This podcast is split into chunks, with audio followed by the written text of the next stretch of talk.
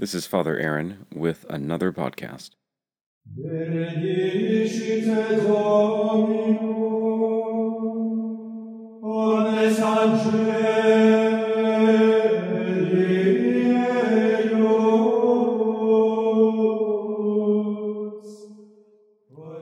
On the feast of the dedication of St. Michael, often called Michaelmas, we have an opportunity to reflect on the threefold duty of St. Michael the Archangel to defend the heavens, to defend the faith, and to defend the dying.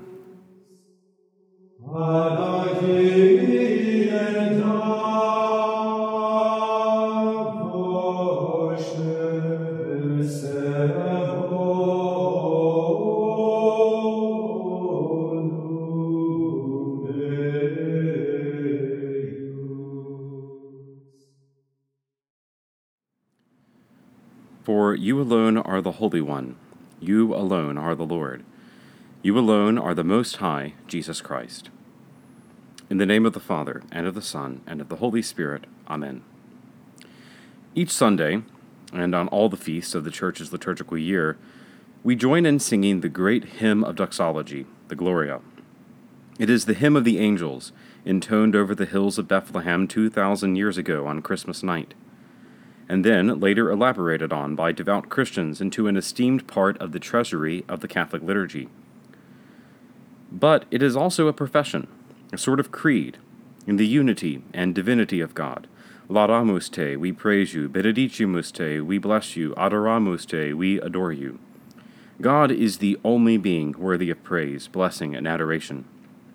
This is summarized in the first commandment of the Decalogue I am the Lord thy God, thou shalt have no gods before me. And so, in the Gloria, situated properly in the early part of the Mass, we focus our adoration and praise in the Mass on He who is the only fitting sitter of all devotion, on God Himself. And we sing and therefore profess, For you alone are the Holy One, you alone are the Lord, you alone are the Most High, Jesus Christ, with the Holy Spirit, in the glory of God the Father. In some ways, this profession is an elaboration on the early Christian creed, Jesus Christ is Lord. Or the Hebrew name Michael, which we translate literally as who is like unto God. St. Michael, in one of his many roles, takes on the task of defending the unity and divinity of God. It is only God who deserves our praise and adoration. His who is like unto God counters Lucifer's pride, non serviam, I will not serve. And so in St. Michael's first role, we see him as the one who directs us to worship God, the defender of the heavenly realm. But his tasks are not limited to heaven.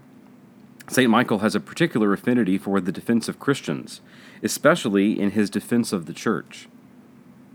In 1886, Pope Leo XIII composed the Prayer of St. Michael the Archangel and ordered it be included among the prayers after Low Mass, an order which continued up until 1964, though the prayer was never suppressed for public use.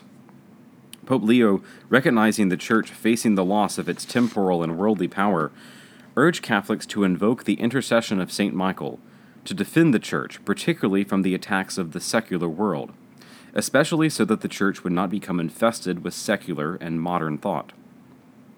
In recent years, in light of the scandal of clerical sex abuse, Pope Francis has her urged all Catholics to pray the prayer of St. Michael often, especially in relation to the Holy Rosary.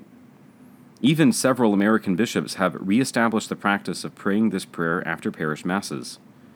In a world which continuously puts forth so many other possibilities and obligations before the things of God, the profession, who is like unto God, is needed now more than ever. Families should be taking up this prayer as a daily act in the home. This past year, as I taught at Our Lady of Lourdes in Greenville, I insisted my students memorize this prayer and pray it often in class together. For as Christ the Lord teaches us in tonight's Gospel, the angels are always looking down upon us to defend us. We should not shrink from calling upon them, and most especially from St. Michael, whose mission is to defend the Church from the temptation to secularize. In the Gospel, our Lord warns against those who would scandalize the faithful, here illustrated by a child. He says, He that shall scandalize one of the little ones that believe in me, It were better for him that a millstone should be hanged about his neck, and that he should be drowned in the depths of the sea. The Church, historically, has had a very strong response to those who would provide a scandal to the faithful. Even in her laws, she continually urges that anything be avoided which would scandalize the faith, which would hinder the faith. Of course, when this church speaks in this way, she is not speaking about hiding crimes to avoid public scandal. The true and the worst scandals are those things which hinder true Christians from trusting the church and her teachings, which move them to doubt, and when members of the church urge us to secularize, to accept the ways of the world as our own, we bring on great risk of scandal. And this is done both in our practices, that is, way, that is in the way the church is governed, and also in our beliefs. We can never allow the world to dictate how we believe or act. The complexities of worldly problems do not speak of God, who is the most simple and most unified being, who is like unto him. Christianity is a lot more cut and dry than people would think. The world tries to present everything as a gray area. There's this shade which could be sinful, this hue which could be virtuous. But Christianity presents one truth, Jesus Christ, to the most simple of all truths. Who is like unto him? The greatest scandals come when we attempt to take worldly thought and inject it into the faith. We will write entire books trying to explain how gender theory, for example, can fit with the simplicity of biology. Christ is teaching us in the gospel this evening that the truths of the faith are not complex realities, and they are not meant to be.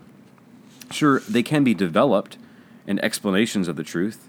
This is the work of theologians, but at its basic level, something is true or it is not.